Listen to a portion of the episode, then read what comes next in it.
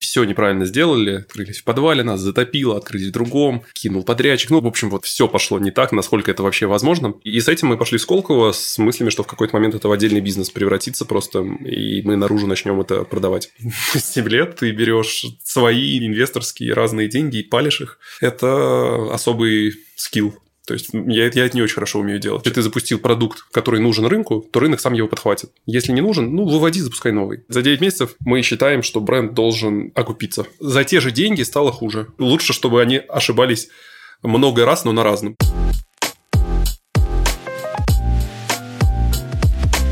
Привет, друзья! Это подкаст в каком-то смысле и его ведущие Аня и Диана. В этом подкасте мы говорим с предпринимателями и представителями разных профессий, узнаем, как устроена их работа, что их вдохновляет, а что приводит к выгоранию, чтобы вы смогли примерить этот опыт с пользой для себя. Друзья, всем привет! Сегодня у нас в гостях Илья Калинин, сооснователь Carely Group, компании, которую мы знаем по бренду Art and Fact. Это российский бренд косметики с простыми чистыми формулами, активными ингредиентами, в которых, кажется, нет ничего лишнего. Илья, привет! Привет, привет. А ты всегда занимался бизнесом или были моменты, когда ты работал по найму? Не, я работал по найму 5-6 лет. Работал продукт-менеджером, бренд-менеджером в FMCG-компаниях. Часто очень э, я видел в компаниях какую-то такую штуку, которая мне казалась нелогичной и странной. Uh-huh, uh-huh. В совокупности с юношеским задором я не мог вот, то есть смириться, пока мне либо не скажут да, Илья, молодец, давай мы это будем переделывать, или я увольнялся. Получается, что ты в себе чувствовал предпринимательский потенциал, возможно, там его не осознавая, но тебе всегда хотелось сделать что-то свое. Это скорее правда, то есть я работал, когда по найму, это был уже после первого опыта бизнесового, то есть он был на так, такой мой дорогой болезненный MBA, я это называю, первый. На третьем курсе, когда я был, мы запустили с теми же, кстати, партнерами, с кем мы сейчас делаем а, бизнес, интернет-магазин а, с бижутерией. Это было на заре вообще рекламы в соцсетях, то есть тогда эта сущность так только в принципе появлялась, и супер классно все взлетало. А потом мы решили, что нам надо открыть офлайн магазин ну такие, это же бижутерия, их ее надо смотреть, трогать, вот, вот это все. И все неправильно сделали, то есть там открылись в подвале, нас затопило, открылись в другом, кинул подрядчик, ну, в общем, вот, вот все пошло не так, насколько это вообще возможно. И я там был в ситуации, когда у меня, мне 20 лет, у меня четвертый курс, через 9 месяцев у меня свадьба, на которую мне нужно денег, у меня долгов на полмиллиона э, рублей и диплом через полгода. И, и вот такое, что делать? Вот тогда я пошел в найм. Какое-то время поработать. Когда мы впервые э, услышали о том, что будет интервью с тобой, мы, конечно, знали Керли как вот по бренду Art Fact.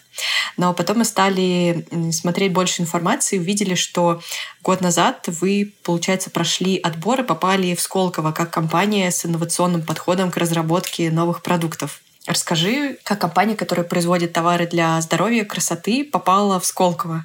Это история про нашу технологическую платформу. Здесь, наверное, нужно сделать такое небольшое отступление и рассказать чуть детальнее про какую-то идеологическую, что ли, базу, на которой мы всю нашу компанию и бизнес-процессы строим. Если посмотреть на FMCG-компании, а вот большие такие Procter Gamble, там, Unilever и прочие, прочие вот такие гиганты, это все чуваки, которые появились 150 лет назад. И они появились как ответ на запрос э, массового потребления. То есть, в принципе, появилась возможность у людей впервые массово потреблять какие-то продукты. И они учились и научились, и прекрасно это делают. Следующую вещь. Они понимают, как, где есть большая, огромная аудитория, как сделать для этой аудитории унифицированный массовый продукт, как его эффективно произвести и как расставить на 300 тысяч полок по всему миру и сделать так, чтобы когда человек приходит к полке, он там из пяти других конкурентов, условно говоря, выбирал именно этот продукт. И вот чуваки это делают, больше сотни лет, умеют, все замечательно, зарабатывают деньги, большие молодцы. Но нам показалось, что за последние несколько лет э, контекст изменился, и появилась возможность по-другому подходить к созданию продуктов. А на это в первую очередь повлияли маркетплейсы и тот факт, что у них появилась аудитория сопоставимая или больше, чем федеральных сетей, Это значит, что для того, чтобы у большого количества аудитории появился доступ к твоему продукту, тебе не нужно теперь отгружать, ну, условно, десятки тысяч магазинов, тебе достаточно отгрузить один склад.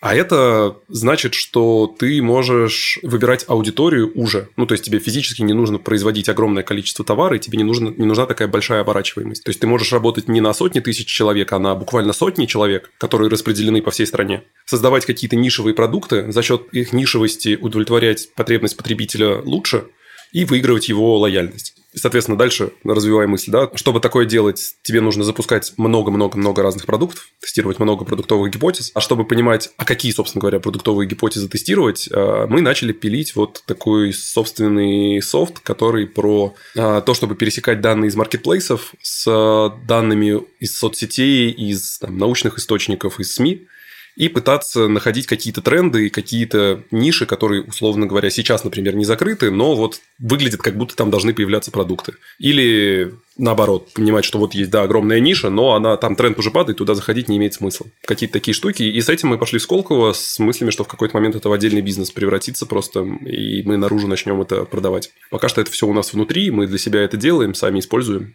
Ну, то есть э, это работает, да, это вам помогает э, запускать продукты или это пока на, на стадии разработки? Черт его знает. Ну, то есть мы этим уже пользуемся. Нет, это уже работает ли? Ну, вроде бы да. Вроде бы мы неплохо запускаем продукты. Понятно, что это костыли на костылях, все как бы работает вот не идеально, нестабильно, но whatever. То есть оно все, mm-hmm. еще, все еще функционирует каким-то образом. Правильно я понимаю, что программа, она собирает спрос, а, предложения, наоборот, э, в различных маркетплейсах, ну, допустим, Amazon, и дальше вы собираете, пытаетесь как-то из разных источников собрать потенциальный спрос. Да, да, по сути, по сути так. То есть это речевая аналитика с одной стороны, то есть когда там, одни и те же слова, которые мы понимаем, относится это слово к категории красота или не, или не относится к категории красота в этом контексте, из разных-разных источников надергивается, и, ну, там дальше мы предполагаем, что если, условно, про, ну, например, про этот активный ингредиент начало, начало выходить больше исследований с каждым mm-hmm. годом за последнее mm-hmm. время, а еще про него начали чаще говорить блогеры, а еще там про него, например, в СМИ начали писать, а продуктов почему-то с ним станов... не растет количество. Ну, значит, надо туда заходить. Ну, угу. очень утрирую, да, очень. Угу. Значит, надо туда заходить и делать продукты, потому что, ну, выглядит все так, как будто бы людям он нужен, этот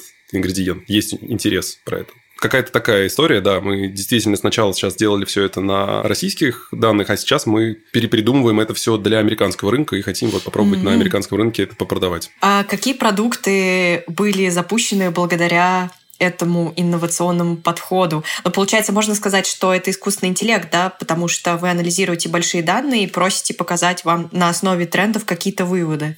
Да, ну, то есть всегда, когда я такое слышу, мне становится немножко неловко, потому что я знаю внутрянку, и оно на самом деле, ну, достаточно умеренно просто устроено. Но, но по сути, да.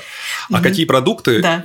Ну, на самом-то деле все, все наши продукты, просто те подходы, которые мы использовали изначально в запуске продуктов, мы их, в общем-то, и положили в логическую основу этого инструмента. То есть наша идея была в том, а как это масштабировать, а как вот мы, мы же еще, наверное, да, э, важная ремарка, которую не сказал, мы когда занимались вейпингом, Тут надо дать немного контекста. До Керли Илья с партнерами занимались жидкостями для электронных сигарет, но в том числе из-за жесткого регулирования рынка они решили сменить категорию продукта. Мы были командой там 15 плюс-минус, условно, 5 человек, и запустили за 3-4 года 20 с лишним брендов и 180 SKU. То есть мы просто ну, поняли, как на потоке это делать в среднем успешные. И вот попробовали эту же логику переложить в косметику, и она сработала. Как ты считаешь, может ли искусственный интеллект, э, может ли вот технология автоматизации заменить э, бренд маркетологов, и можем ли мы оказаться в таком будущем, когда профессия бренд-маркетинг э, себя изживет, то есть такой человек уже не будет нужен. Мне кажется, что скорее нет, чем да, и я бы думал про это как про, как про симбиоз. То есть Возможно, мы там будем в будущем, когда будет сильно большее количество инструментов, и условно тот бренд-маркетолог, который сегодня показывает условно средний performance с инструментами, с обогащенными данными, вот с помощью искусственного ли это интеллекта, whatever, вот эти вот все модные классные слова, там машинное обучение и так далее, он просто будет показывать лучший performance. И это, я думаю, что во всех абсолютно профессиях, э, во всех абсолютно зонах будет. То есть, ну, вернее, как? Есть какое-то количество профессий, которые совсем пропадут, но они вот больше про такую, про ручной труд. Везде, где есть э, какая-то so-called такая креативная составляющая, там просто будут появляться инструменты, будут появляться какие-то технологические платформы, которые будут упрощать жизнь этим людям и оставлять больше времени там, для творчества.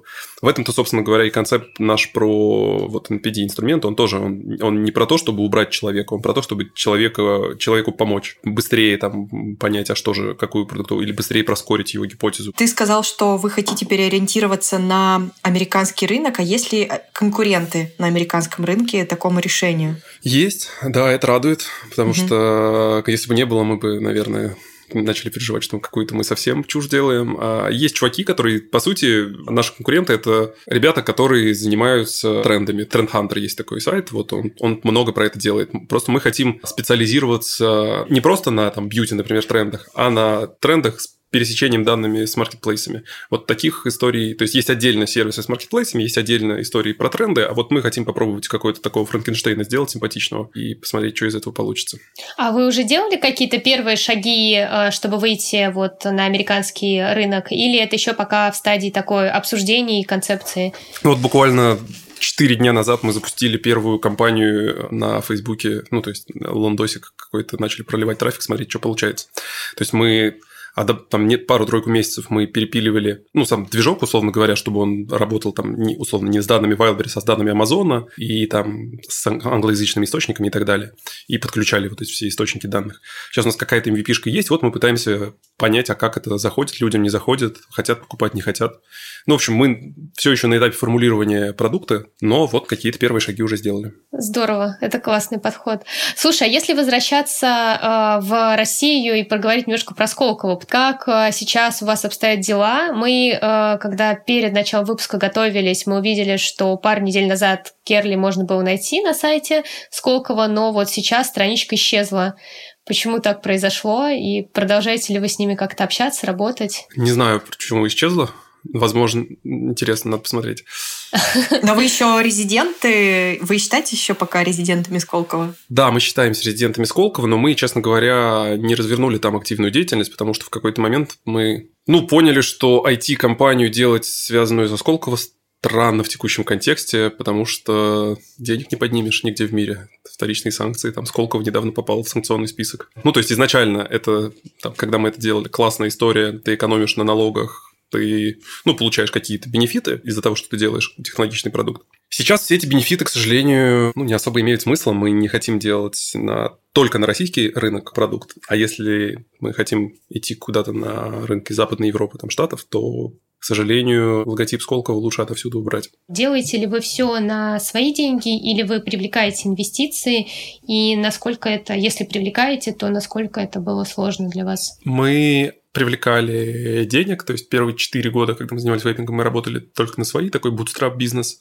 Потом, когда мы начали заниматься косметикой, поняли, что окей, это масштабируемая штука, и что нам нужна IT-команда, и там явно у нас кост достаточно высокий, мы привлекли денег один раз, вот в конце 2020 года. С того момента не привлекали больше, возможно, будем еще раз делать это в конце этого или начале следующего года, чтобы расти еще быстрее. То есть у нас там есть разные фантазии про то, чтобы открывать, например, собственный офлайн ритейл может быть, мы будем тестировать, ну, то есть заходить в, не свой в сетевой офлайн ритейл, туда нужно много денег в оборотку. Ну да, в общем, один раз привлекли, привлекли, кажется, очень успешно от частного инвестора, то есть привлекли такие классные умные деньги, человек, который нам и денег дал, и помог а, с точки зрения развития, а вот как там из компании в 15 человек превращаться в компанию 100 человек, условно говоря, и расти дальше. Ты сказал, что в вейпинге вы 4 года работали на свои деньги. Скажи, пожалуйста, наверное, все-таки не сразу же у вас пошла окупаемость и прибыль. Вот насколько страшно вкладывать свои деньги в начале, и когда ты еще там сразу не видишь тот же следующий месяц отдачу. На самом деле с вейвинги у нас очень быстро получилось. Mm. То есть мы вложили сначала 3000 долларов в самом начале, чтобы потестировать. Потом, когда увидели, что окей, есть явно супер интерес к продукту, заняли еще 20, и потом за первый год вот на этом сделали полтора миллиона долларов оборота. М. И то есть мы как-то прям, ну, быстро достаточно все произошло. Просто я расскажу, у меня буквально на выходных а, встречалась с приятелем, разговаривала, он делает свой IT-бизнес, и первые три года это была просто такая черная дыра, куда ты просто вбухиваешь свои личные деньги, а отдачи пока никакой. Сейчас это все, это прекрасно работающий бизнес, все приносит э, деньги очень хорошие, но вот я примерила на себя и подумала, что я бы, наверное, вот три года бы так психологически, наверное, не выдержала бы. Ты бы смог? Я бы, наверное, тоже, честно говоря. То есть мне как-то это очень... То есть мы весь прошлый год мы были в операционном в минусе в небольшом. И мне это было так. Ну, ну, ну, с другой стороны, я понимал, что это все обосновано, что мы нарастили инфраструктуру, чтобы дальше расти. И, а, и действительно все так и произошло. Но это не очень комфортно. Я буквально тоже недавно с приятелем общался, который 7 лет фигачил бизнес э, в минус.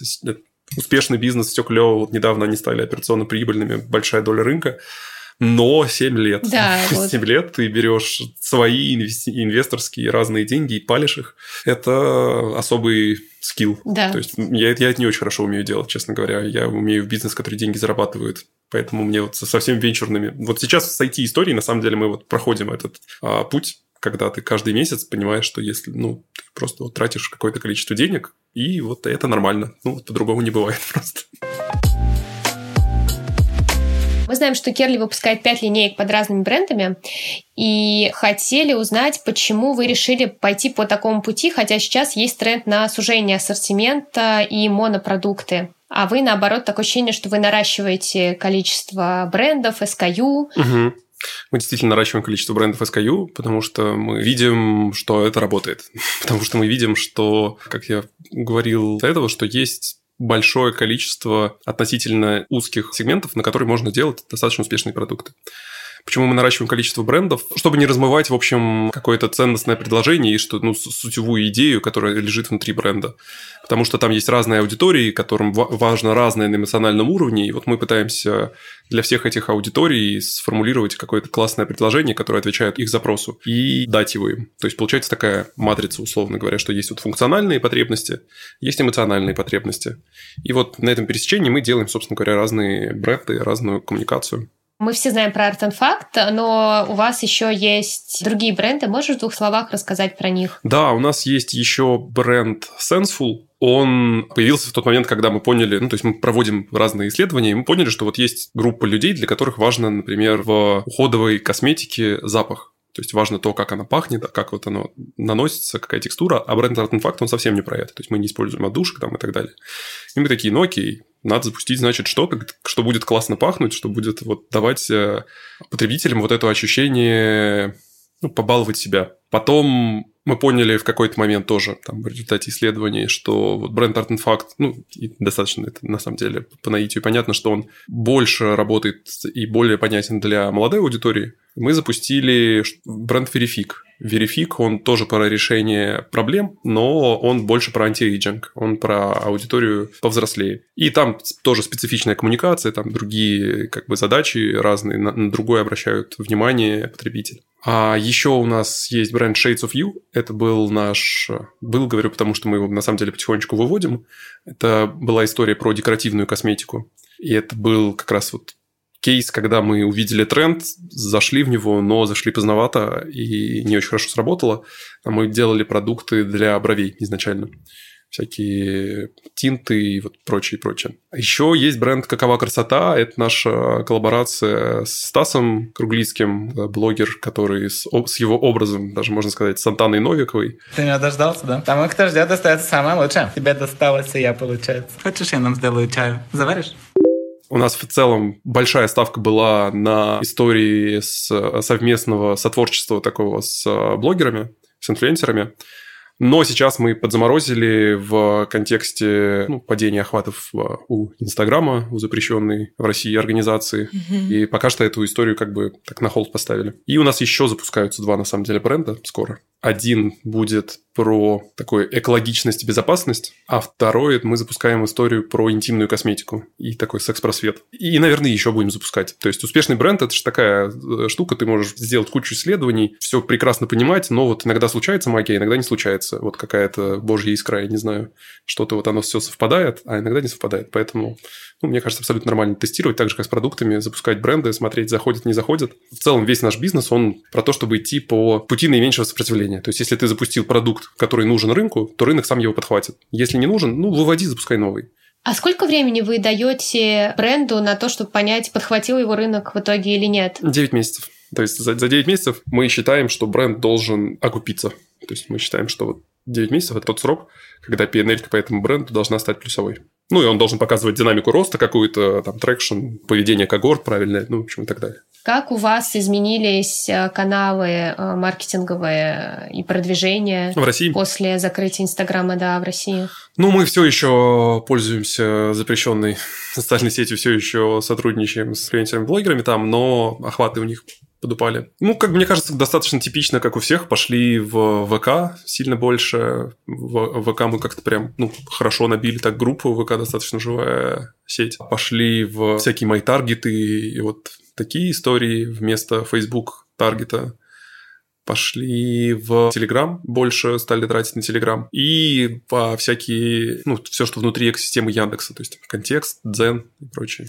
Ну, а получилось ли это вот все, вот эти вот эти костыли, смогли ли они заменить Инстаграм в итоге? То есть почувствовали ли вы, что что-то поменялось с точки зрения там продвижения, эффективности? Слушай, ну, пока что нам кажется, что мы смогли перераспределить бюджет, то есть мы смогли не сократить бюджет, мы смогли, смогли сократить client acquisition cost нормальным. Uh-huh. Ну, то есть кажется пока что, что получил, получается у нас. Uh-huh. Учитывая то, что у нас у ребят в целом еще и задача наращивать бюджеты на самом деле в этом году. Ну, выглядит пока что, что получается. Ну, больше, опять-таки, там YouTube, больше к YouTube-блогерам где-то мы идем больше. Подкасты? Подкасты, например, да. Чуть-чуть участвуем. Ты писал на Фейсбуке, что хочешь прийти к тому, чтобы за 100 дней запускать новый продукт, то есть максимально ускорять а, процессы, и что ты болезненно переживаешь, когда компания замедляется и тратит угу. там, 24 недели вместо желаемых 15. Расскажи, пожалуйста, как у тебя этот процесс проходит и включают ли эти сроки разработку новой формулы тести- тестирования и вот еще важнее сертификацию, потому что кажется, что это занимает достаточно много времени, не самый быстрый процесс. Как вы смогли все это оптимизировать? Как вы идете к этим срокам? А, мы много параллелим. То есть, если отвечать коротко, то мы много процессов стараемся запараллелить. Например, сертификация и производство происходят одновременно. То есть, мы берем на себя некоторый риск, с одной стороны, когда мы отдаем а, средства на сертификацию и одновременно с этим его производим. Но мы такие, окей, мы с этим риском, ок, допустим, одно из ста средств почему-то по какой-то причине там не будет засертифицировано, что-то мы проглядели, а мы его уже произвели, ну, спишем. Очень жалко, грустно. Но базово концепт как бы такой. И вот так мы стараемся делать ну, такие шорткаты на всех этапах, где это возможно. То есть, где можно срезать по времени и либо не повредить качеству, либо не сильно повредить ему. Вот так, я бы так говорил честно то можно, значит, нужно это делать. Я слышала, что э, в основном все ингредиенты, вот такие активы для косметики, они производятся и закупаются в Китае. Да, расскажи нам, так ли это на самом деле? Ну, на самом деле нет. В Китае тоже действительно много производится и закупается, но многое производятся в Европе, в США, в Канаде. Есть какие-то штуки, которые, ну, незаменимые, в том смысле, что у них нету прям вот идентичного аналога. Это как какие-то бренды, можно так сказать, сырьевых активов, которых ты не можешь один к одному заменить. Но в Китае действительно тоже много чего есть. Там в Корее что-то есть. Детали я, честно говоря, не знаю, откуда именно, но активные ингредиенты не российские, 95%. В России есть э, эфирные масла, в России есть... В общем, все, все, что околоприродное, в России есть и неплохое. Все, что высокотехнологичное, в косметике в России не очень производится. Ну, собственно, почему этот вопрос возник? Потому что после 24 февраля мы знаем, что цепочки поставок, они очень сильно нарушены, и как вот вы с этим справлялись, и были ли у вас проблемы, и переориентировали ли вы, например, закупки из одной страны в другую? Да, проблемы были. Да, переориентировали, да, какое-то количество, то есть то, что можно было заменить э, на китайские или другие азиатские аналоги, мы заменили, то, что нельзя было заменить, ну, есть параллельный импорт, то есть все стало просто дороже угу.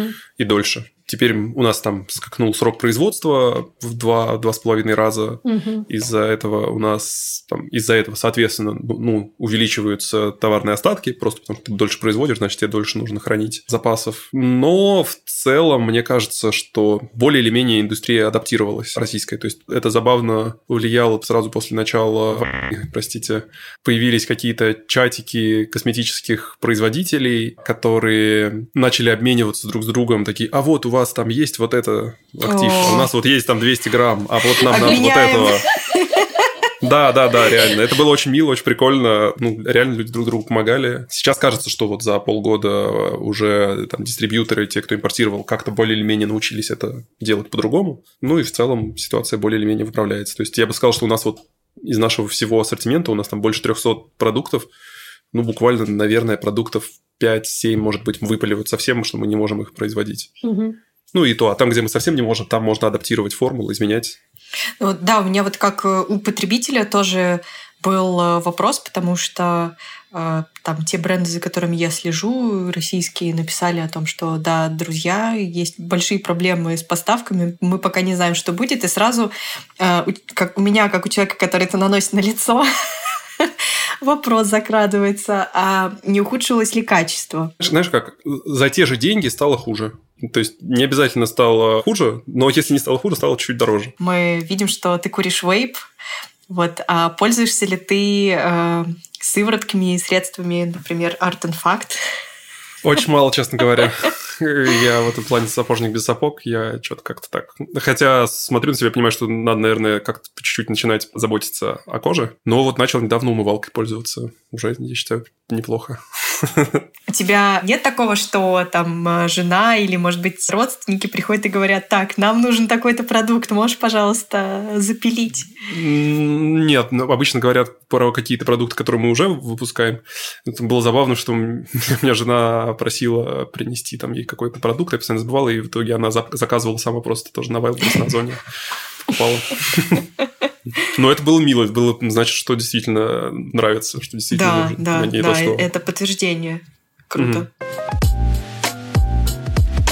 Илья, кажется, что ты занимаешься большим количеством вещей, которые связаны с развитием бизнеса, э, с которыми ты раньше не сталкивался, да, да, да и мало кто сталкивался с учетом э, всех э, событий, то карантин, то...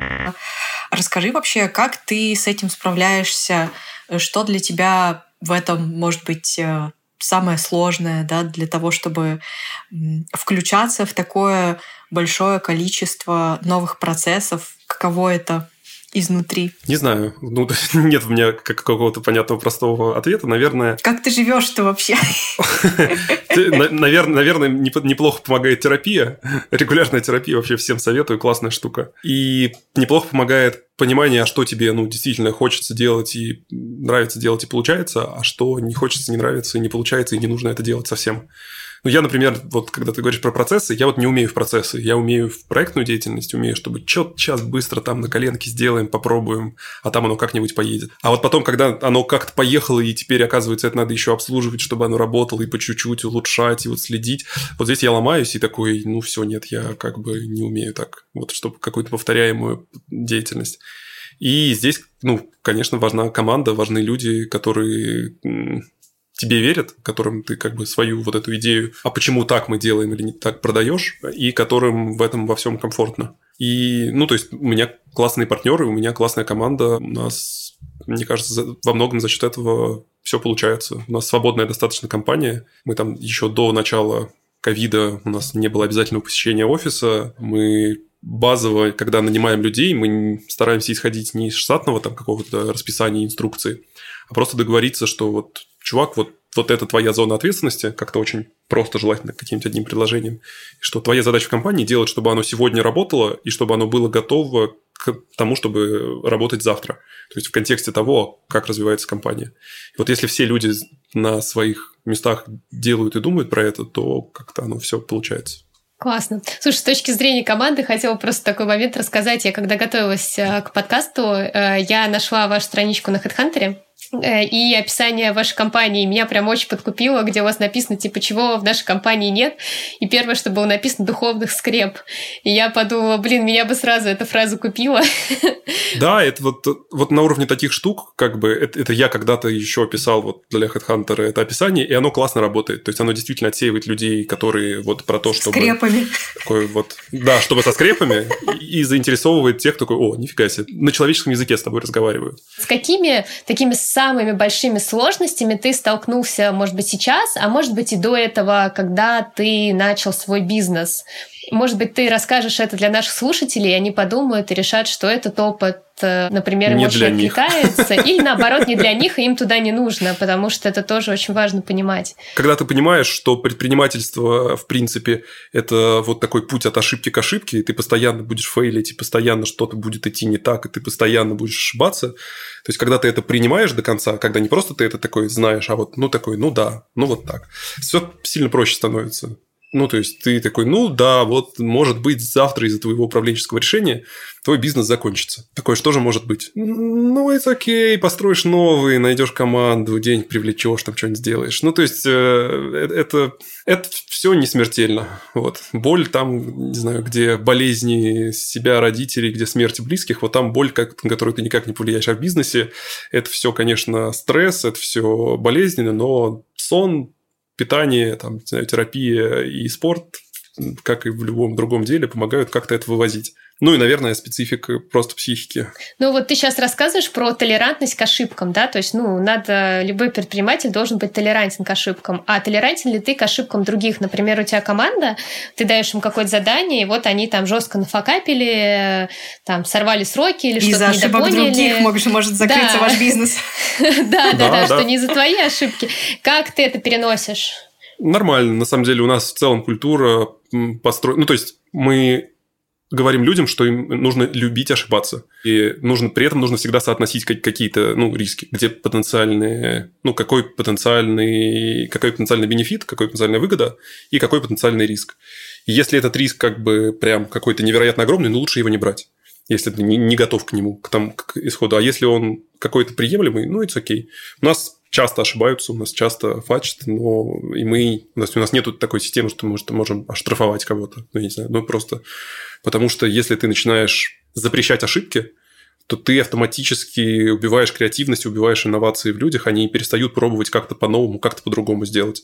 Если они будут пробовать как-то по-новому, по-другому сделать, автоматически они будут чаще ошибаться. Мы скорее за то, чтобы люди ошибались, но там понятно, что лучше, лучше чтобы они ошибались много раз, но на разном. То есть, если человек ошибается в идентичной ситуации каждый раз систематически, ну, значит, он не учится. Это значит, что ну, что-то не так.